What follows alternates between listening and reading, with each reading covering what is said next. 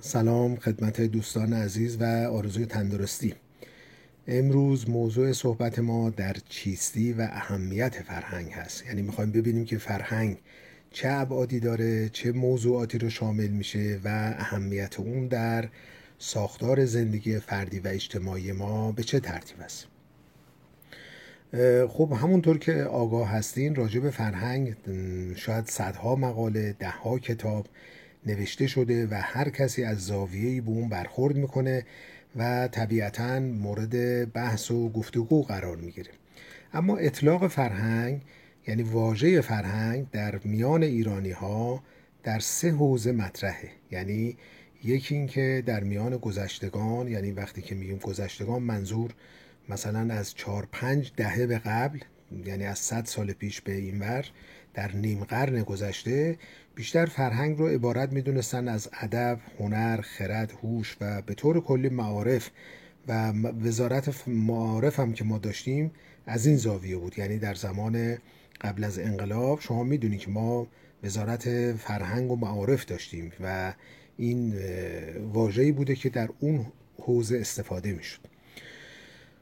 حوزه دیگر این هستش که کتاب وجود داره که اینا شامل لغت ها و واژگان زبان فارسی هست که اینا تدوین شده جمعآوری شده و عرضه میشه در یک جلد یا چند جلد یا به صورت یک مجموعه که اینها رو هم میگیم ما فرهنگ مثل فرهنگ دهخدا فرهنگ رشیدی فرهنگ سخن و به هر حال هر مجموعی که تعداد زیادی از واژگان رو اونجا به هر ترتیبی توضیحاتی داده شدن این مجموعه را معمولا بهش میگن فرهنگ. که این دو مورد مورد نظر ما در این بحث نیست.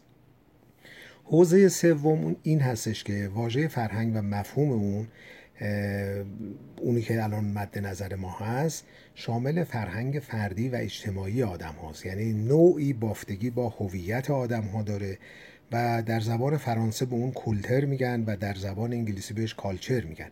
بنابراین از این زاویه است که ما مثلا به برخی از افراد میگیم که فلانی فرهنگ بالایی داره یا فرهنگ پایینی داره یا بی فرهنگ این مورد سوم هستش که ما اینجا مورد بحث و گفتگو قرار خواهیم داد. البته این مفهوم به این ترتیبی که عرض کردم از 100 سال پیش یعنی بعد از مشروطیت در ایران مورد بحث قرار گرفته. یعنی از زوایای مختلف بهش نگاه کردن از زاویه جامعه شناسی از زوایای روانشناختی. بنابراین موضوع فرهنگ به لحاظ این مباحثی که داریم خدمتون عرض کنیم اینها در جامعه ما شاید کمتر از 100 سال عمر داره و البته واژه فرهنگ در تاریخ ادبیات ما بسیار کهنه. یعنی شما اگر ارز کنم که مثلا هزار سال پیش 1500 سال پیش 800 سال پیش میرین عقب می‌بینین که در میان نوشته های ما و در میان شاعران ما این واژه شناخته شده بود و استفاده می‌کردن. مثلا فردوسی می‌دونین که فراوان از واژه فرهنگ استفاده کرده که حالا یه اشاره هم من خواهم کرد. اما در ابتدا ببینیم واژه فرهنگ در تاریخ ادبیات ایران همینی که عرض کردم کجا استفاده شده؟ یعنی چند موردی رو من خدمتون بگم ولی قبل از این ببینیم که اصلا واژه فرهنگ چی هست. واژه فرهنگ از دو جز تشکیل شده یعنی فر به علاوه هنگ که فر یعنی نیکی و شعن و شوکت خوبه یعنی از همون فرح ایزدی گرفته شده و هنگ یعنی قصد و حرکت. یعنی این دوتا واژه فارسی فارسی کهن هم هست در کنار هم قرار می‌گیره. پس میشه چی؟ فرهنگ یعنی قصد و حرکت به سوی نیکی و خوبی. یعنی اون واژه آهنگ هم اصلا همریشه است با این. یعنی در واقع شما یک حرکتی رو به یه سمتی انجام میدی منتها این سمت سمت مثبته. خب فردوسی هم که بارها استفاده کرده مثلا در یه جایی میگه که گرانمایه را نام هوشنگ بود. تو گفتی همه هوش و فرهنگ بود. یعنی هوشنگ رو بخواد که توصیف بکنه از می‌بینین که واژه فرهنگ استفاده کرده. یا مثلا مولانا ایشون هم بارها در مصنوی و در کلیات واژه فرهنگ رو به کار گرفته. مثلا در یه جایی میگه که عاشقم من بر فن دیوانگی سیرم از فرهنگی و فرزانگی. پس نشون میده که فرهنگ رو در کنار فرزانگی قرار میده. یعنی اینکه یه کسی که فرهنگ داره مثل اینکه فرزانه هم هست. یا مثلا نظامی هم همینطور در نوشته های خودش بسیار استفاده کرده. یه جایی میگه که ندانش باشد آن کس را نه فرهنگ که وقت آشتی پیش آورد جنگ. یعنی زمانی که شما داری صلح می‌کنی آشتی می‌کنی سخن از جنگ دیگه نباید بگی دیگه. چرا؟ برای اینکه اگر این کارو بکنی وقتی فرهنگ نداری. ببینید واژه ها قشنگ داره. معنا میشه در تاریخ ادبیات ما. یا با سعدی هم همچنین یک جایی من به عنوان نمونه خدمتتون عرض می‌کنم. میگه ملکداری با دیانت باید و فرهنگ و هوش. مست و قافل کی تواند؟ عاقل و هوشیار باش. پس هوشیاری و عاقلی رو معادل با فرهنگی گرفته سعدی هم. که البته خب بسی بیش از اینها در تاریخ ادبیات ما اینها وجود داره تکرار شده که می‌تونین مراجعه کنین ببینیم.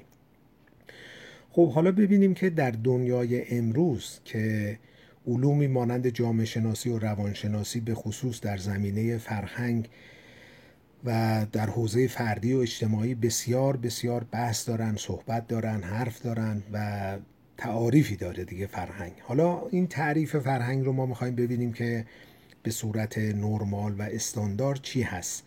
خب این تعریفی که وجود داره تقریبا میشه گفتش که مشابه تعریفیه که ادوارد تیلور در قرن 19 هم این بحث رو مطرح کرد و تعریفی از فرهنگ به دست داد.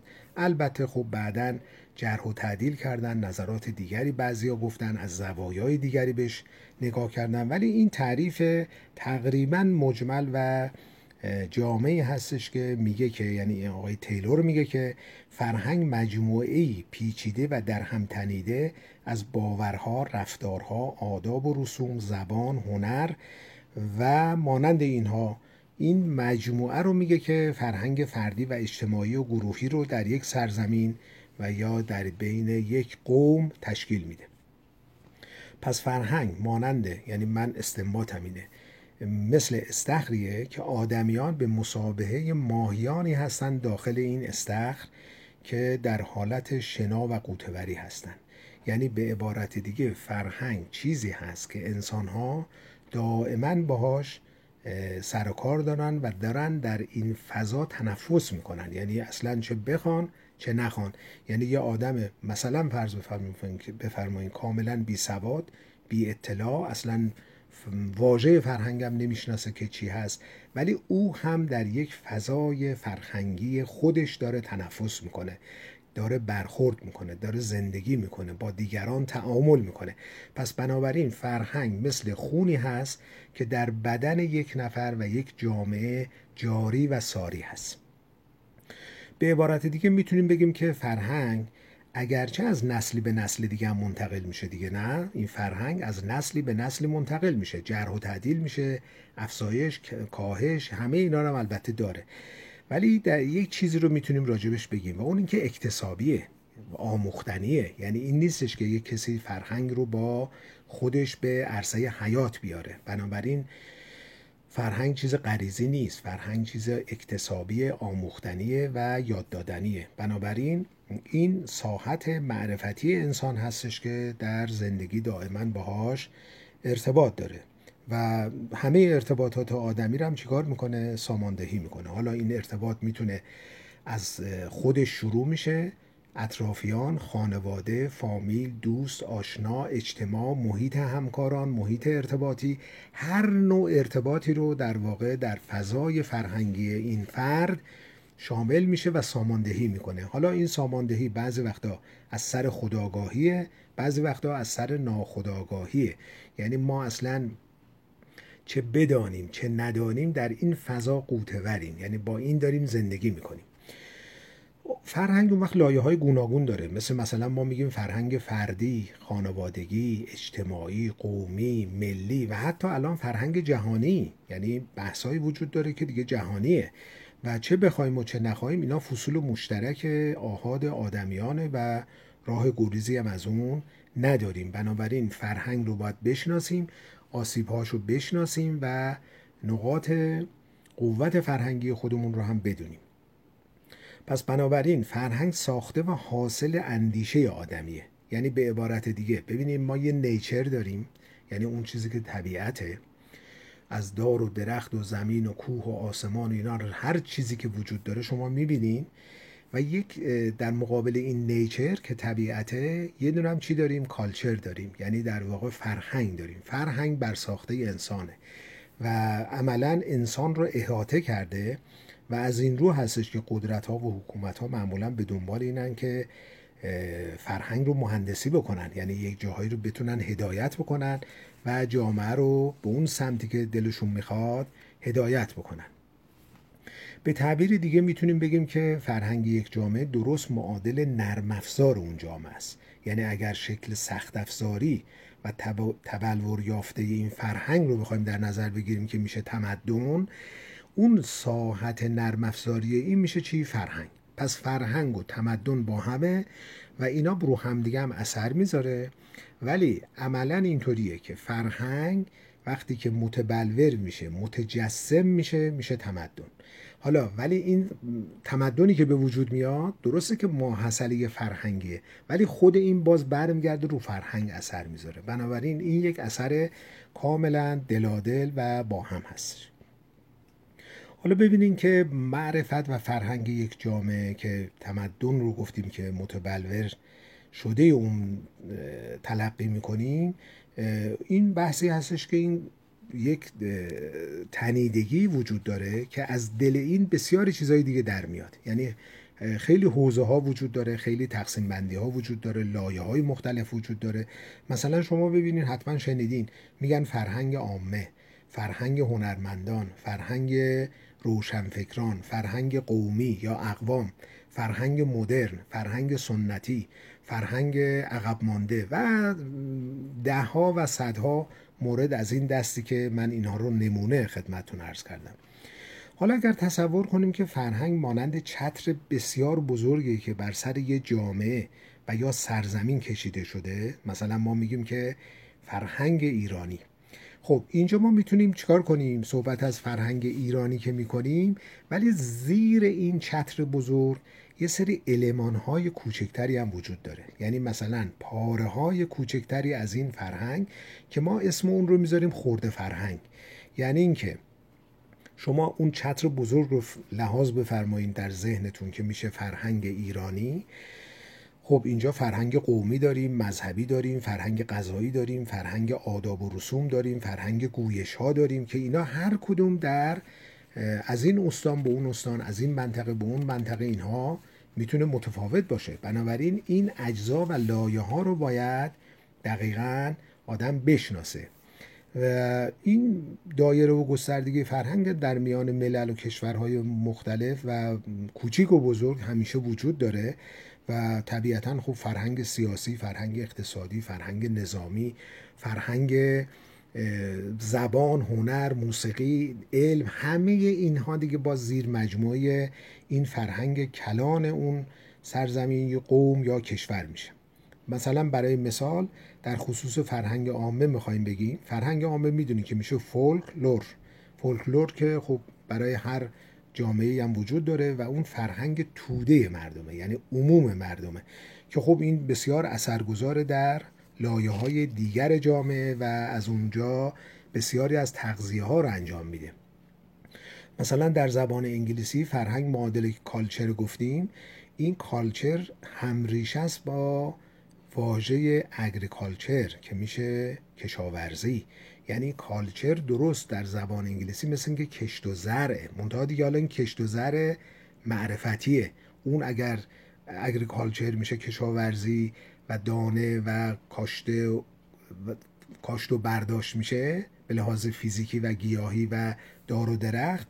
در اینجا در واقع این دانه های فرهنگیه که کاشته میشه و این اثرات خودش رو و میوه خودش رو در جامعه بروز میده. بنابراین این هم نکته که به نظر من در ریشه واژه کالچر وجود داره که این قابل توجه هست.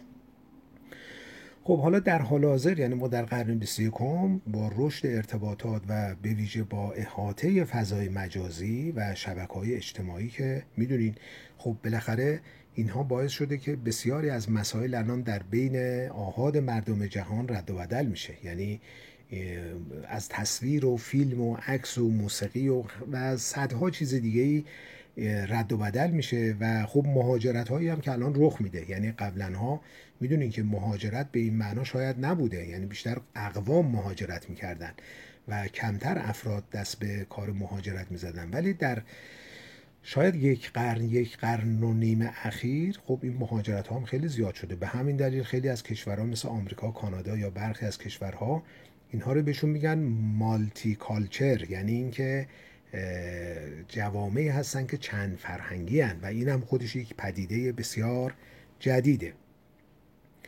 نکته های اهمیت دیگه این هستش که راه های نفوذ فرهنگی و تبادلات فرهنگی هم بسیار بسیار قوی شده بسیار گسترش پیدا کرده و اساسا قابل انصداد و بستگی هم نیست. یعنی این فرهنگ در جوامع مختلف درست مثل آب در ظروف مرتبطه.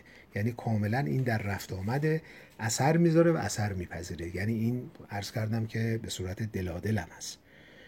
خب خطرات بسیاری هم البته وجود داره. یعنی اینکه تفاوت‌های فرهنگی می‌تونه باعث و زمین ساز خیلی اختلافات و تفرقه و دشمنی هم بشه. مثلا شما ببینید که جنگ های طولانی در تاریخ فرض بفرمایید که همین در کشور هندوستان شما در صد سال گذشته تاریخش رو وقتی می‌خونید می‌بینید که بسیاری از جنگ ها و درگیری ها بین مسلمانان و هندوها که حالا کار نداریم کی دخالت می‌کرده کی آتش بیار مرکه بوده ولی این تفاوت فرهنگی یه وقتهایی ممکنه منجر به تضاد و دشمنی بشه. یا مثلا جنگ شیعه و سنی در جهان اسلام که خب قرنها این مسئله بوده و بسیاری جانشون رو بر این از دست دادن. یا مثلا زمانی که شوروی فرو پاشید شما یادتونه که در یوگسلاوی که این تجزیه شد جنگ های بین سرب ها و مسلمان ها رخ داد. در اونجا که خب این ناشی از اختلاف و تفاوت فرهنگی بود که یه عده البته همیشه سوء استفاده می‌کنن و آتش بیار معرکه هستن. حالا ما انسان فرهنگی رو یعنی کسی که فرهنگ داره بهش میگیم آدم فرهیخته یعنی آدم خردمند و در این حال بردبار روادار آدم به اصطلاح بسیار ملین آرام نرمه یعنی این چیزی هستش که معمولا در واژه فرهیخته نهفته است و طبیعتا هر چقدر سطح جامعه از تعداد زیادی از افراد فرهیخته مملو باشه یعنی پوشیده باشه طبیعتا اون جامعه به نظر من روی آرامش بیشتری خواهد دید. انسان فرهنگی باید با دانش و تحصیل و علم و تکنولوژی سر و کار داشته باشه و خودش رو بتونه به پله های بالاتری برسونه و دامنه فرهنگ هم که گفتیم بخش مهمی از هویت افراده و این یه چیزی هستش که اصلا جدایی ناپذیره. حالا از جمعی جهات صحبتی که کردیم خدمتون میشه استنباط کرد که وجه تمایز کلی انسان با حیوان اصلا همین فرهنگه. یعنی چه در عرصه خصوصی و چه در عرصه اجتماعی برای اینکه فرهنگ راه و رسم زندگی رو به انسان ها نشون میده. یعنی انسان ها در اون فضایی که تنفس می‌کنن تو, تو گویی که این راهگشای زندگی هم هست. یعنی ساحت معرفتی انسان ها رو یه نوعی دایرکت می‌کنه هدایت می‌کنه و مدیریت می‌کنه. از این رو ما می‌تونیم بگیم که فرهنگ فردی و اجتماعی مانند یه موجود زنده است. یعنی این رشد می‌کنه بیمار میشه ضعیف میشه بالنده میشه متحرک میشه. و یعنی فرهنگ هم درست مثل یه موجود زنده احتیاج به تغذیه داره. یعنی آدم باید خودش فرهنگ خودش رو تغذیه بکنه رشد بکنه و از چیزهای منفی دور بکنه دیگه. حالا این به چه ترتیب هست؟ به این ترتیب که اساسا فرهنگ فردی و اجتماعی با اخلاقیات و هنجارها در هم تنیده است. یعنی اون ساحت اخلاقی انسان که وجود داره این تو گویی که با عجین شده با اون فرهنگ بشریه. بنابراین این نکته بسیار حائز اهمیتی که معلفه های اخلاقی رو در ساحت فرهنگی ما باید بتونیم به نمایش بذاریم. و فرهنگ سازی هم از خانه و مدرسه و دانشگاه و محیط کار و همه اینها هست. یعنی شروع میشه و شکل و شمایل پیدا می‌کنه. اینه که شما یه آدمی رو می‌بینین که آدم بدقلقه یا آدم خوبیه آدمیه که میشه باش کنار اومد آدمیه که میشه باش گفتگو کرد یا آدمیه که پرخاشگره. خب اینا البته دلایل روانشناختی و روانپریشی و یا نرمال بودن روحیه افراد و اینا هست. منتها خب اینها زمانی که به منصه ظهور و ارتباط می‌رسه دیگه این فرهنگه. یعنی تبدیل به فرهنگی شده که به حال در اون فضا افراد زندگی می‌کنن تنفس می‌کنن و اثرگذارن دیگه. هم اثر میپذیرن هم اثر می‌ذارن. خب حالا شما ببینید مثلا در ایران فعلی ما وقتی که مثلا میگی که فلانی فرهنگیه یعنی این فرهنگی البته برمیگرده به اینکه ایشون در وزارت آموزش پرورش کار می‌کنه یا در وزارت علوم کار می‌کنه یا به هر حال جزء ابواب جمعی این مجموعه است که این البته خب یک واژه سوریه یعنی اطلاق یک واژه سوری به این مطلبه. ولی عیبی هم نداره یعنی اشکالی هم نداره به دلیل اینکه نوعا افرادی که تحصیل کرده هستن یا کارشون با آموزش هست معمولا هم اینها آدم های خب عموما فرهیخته هستن. بنابراین این رو نباید با اون بحث کلان ما اشتباه بگیریم که وقتی میگیم فلانی فرهنگیه لزوما این نیستش که فرهیخته است. ولی می‌تواند یعنی به علل اصول اینه که فرهیخته است. چرا؟ چون کارش با آموزش و تدریس و کلاس و دانشجو و دانش آموز و خواندن و نوشتن دیگه. یعنی با این مجموعه سر کار داره. حالا اهمیت فرهنگ زمانی هویدا میشه که انسان ها در رابطه با هم قرار می‌گیرن و این تداخل ها یا تزاهم ها یا برخورد ها یا موازی بودن ها یا کنش ها و واکنش ها اینها رخ میده دیگه نه؟ یعنی در رابطه با فرهنگ این انسان ها خودشون رو درست مثل اینکه به محک دارن می‌زنن یعنی محک ارتباطی. و فرهنگم فقط علم و دانش و دانایی نیست. اگرچه این هست.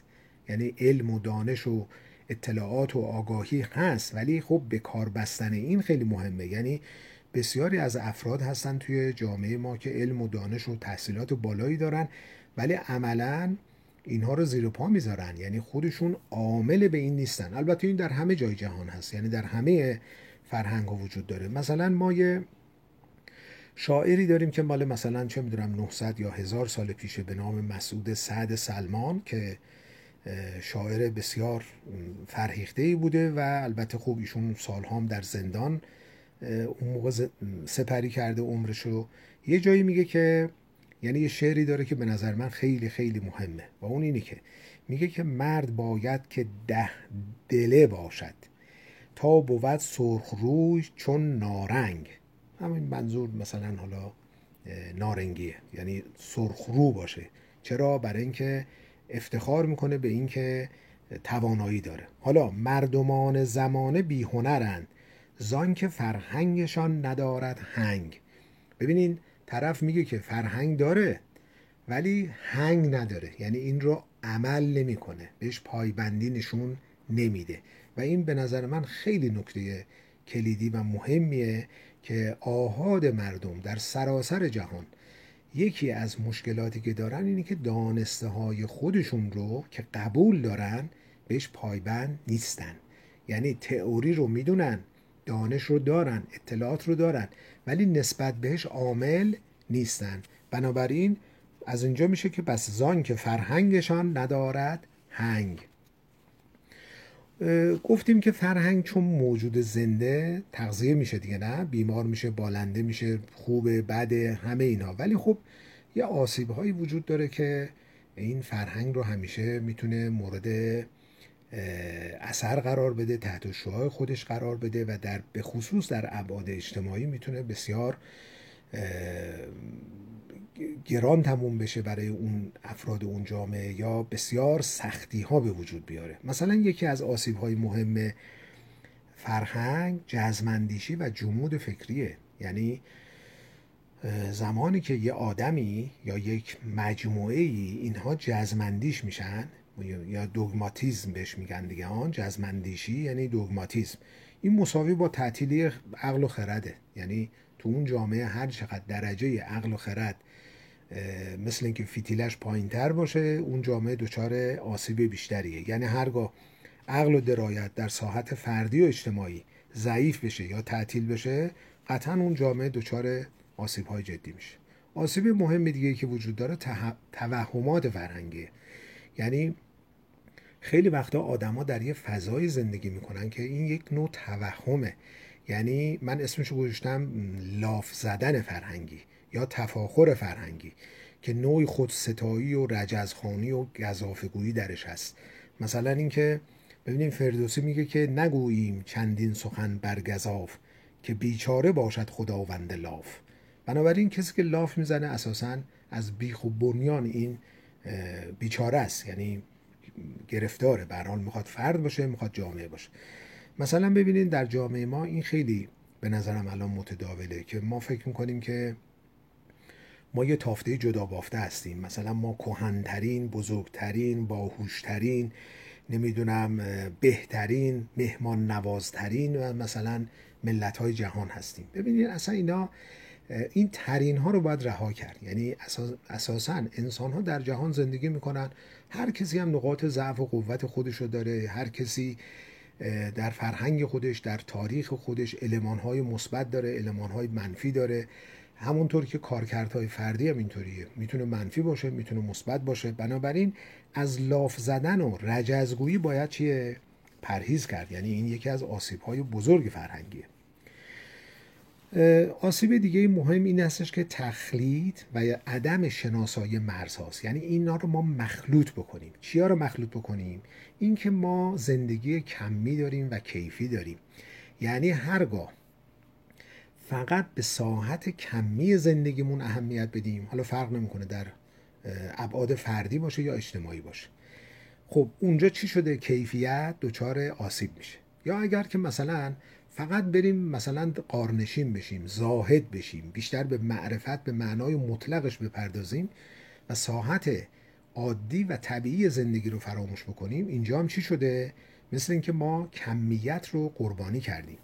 بنابراین ما زندگی یه زندگی داریم که بهش میگیم زندگی کمی و مادی که بهش میگیم چی؟ quantity life یه زندگی کیفی هم داریم که بهش میگیم quality life بنابراین این دوتا باید همزمان باشه با هم در کنار هم باشه و به هر دو ساحت هم ما باید کمک بکنیم چه در ابعاد فردی چه در ابعاد اجتماعی. و اگر اون سردمداران اجتماع حالا فرض بفرمایید که مثلا زندگی کیفی جامعه رو فراموش کنند یا زندگی کمی جامعه رو فراموش بکنن این حتما دچار بیتوازنی و عدم به اصطلاح تعادل خواهد شد در جامعه که این رو خب ما خیلی وقتا می‌تونیم به عینه اینها رو ببینیم.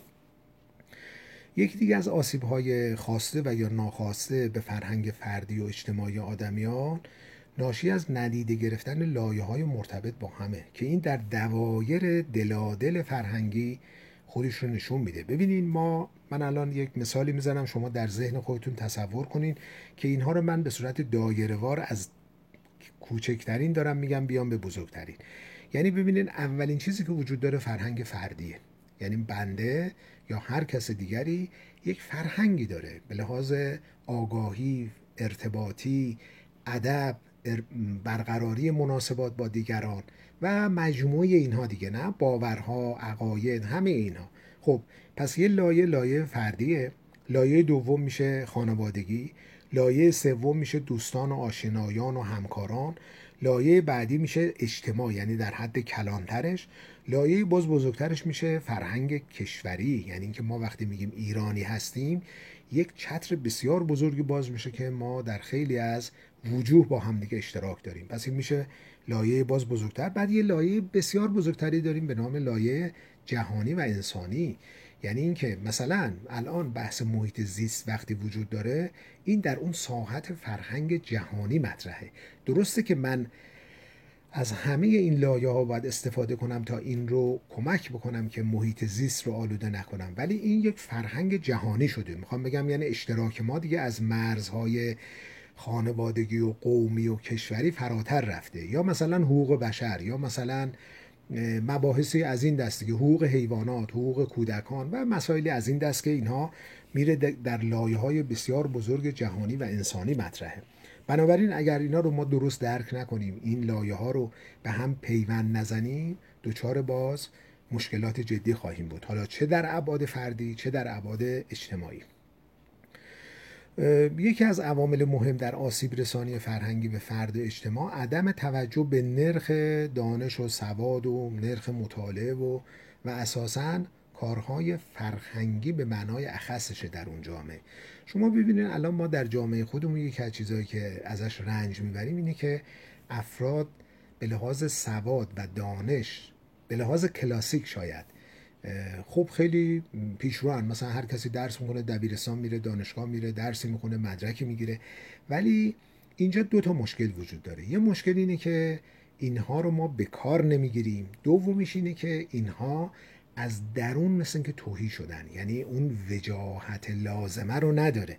یعنی یه کسی که لیسانس می‌گیره فوق لیسانس می‌گیره دکترا می‌گیره در, در می‌گیره در یه رشته ای اون کیفیت لازمه رو شاید نداره. ببینید اینا اون آسیبایی که خودش رو کاملا نشون میده. بنابراین این نکته بسیار مهمه.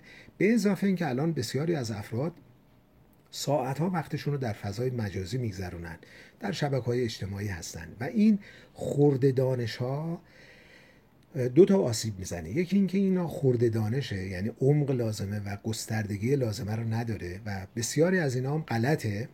دومیش اینه که شما رو مثل اینکه ارضا می‌کنه از اینکه دیگه مستقنی میشی از اینکه بری بپردازی به خواندن یک کتاب یک مطلب عمیقتر.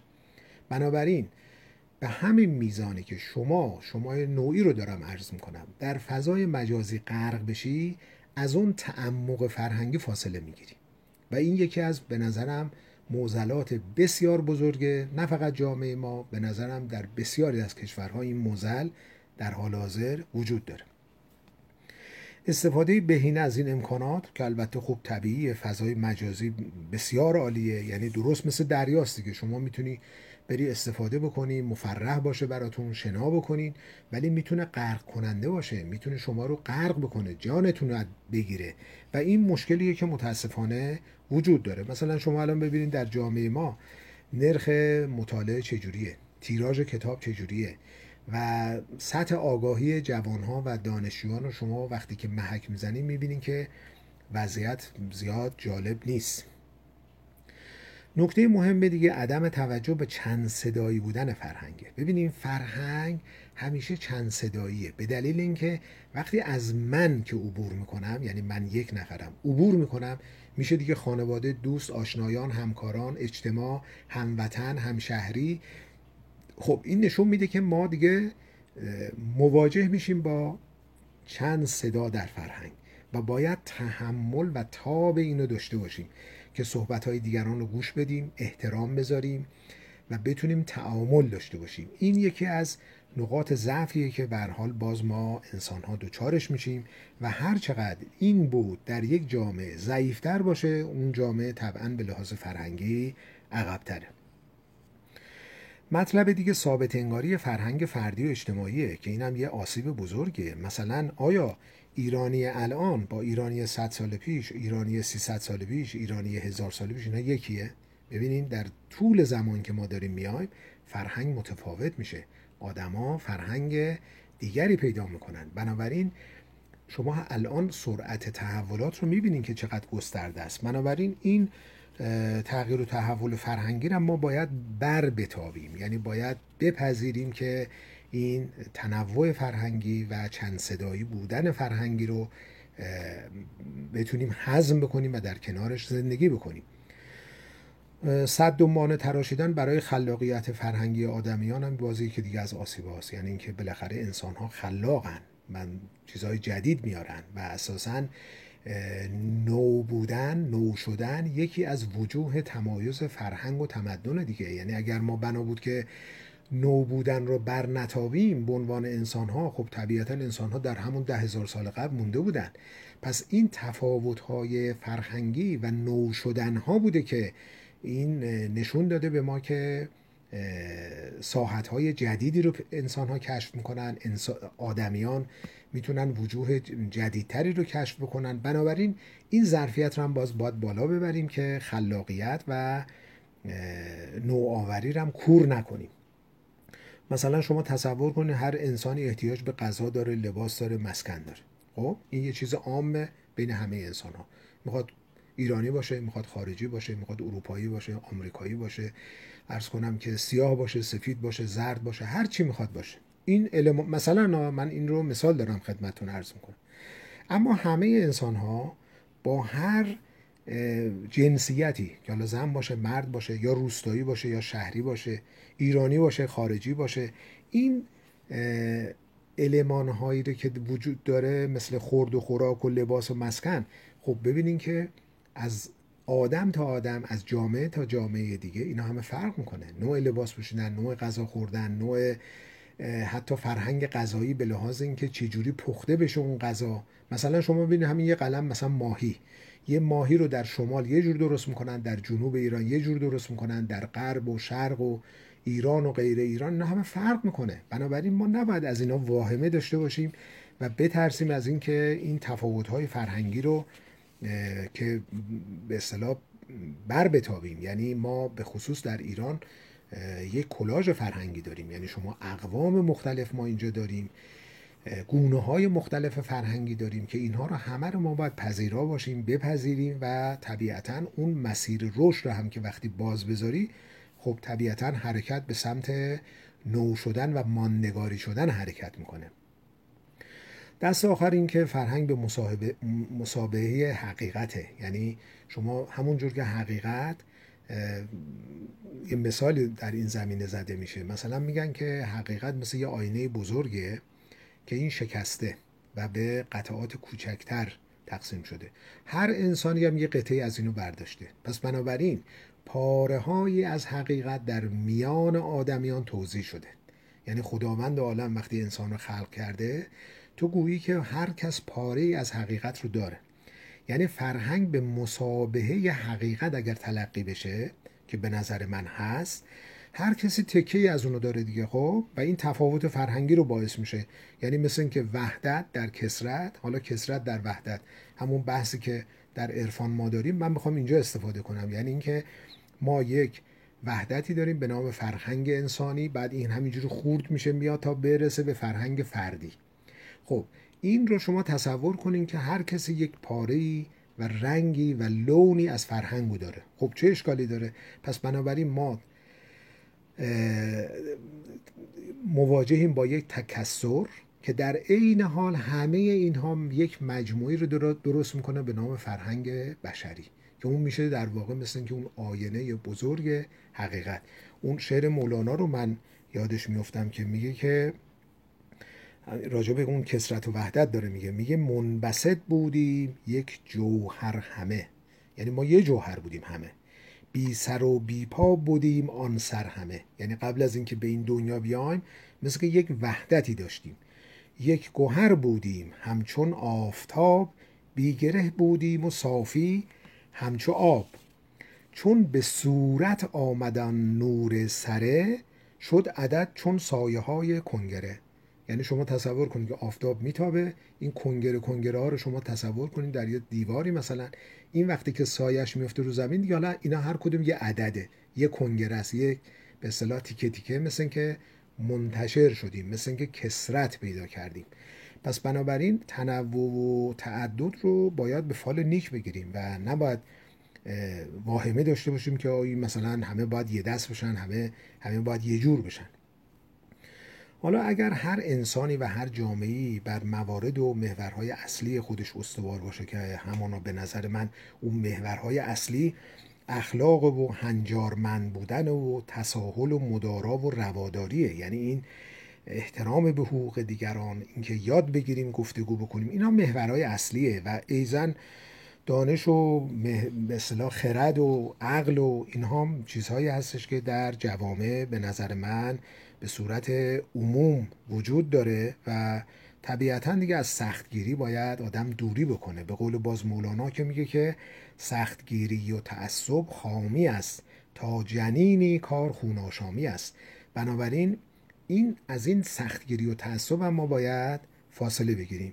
البته در حیطه و ساحت فرهنگ فردی و اجتماعی خب سخن خیلی زیاده یعنی بحث خیلی زیاده مخصوصا در حوزه جامعه شناسی و روانشناسی اما به هر حال دیگه این هم یک اجمالی بود که من بنده خواستم که با شما به اشتراک بذارم. متشکرم.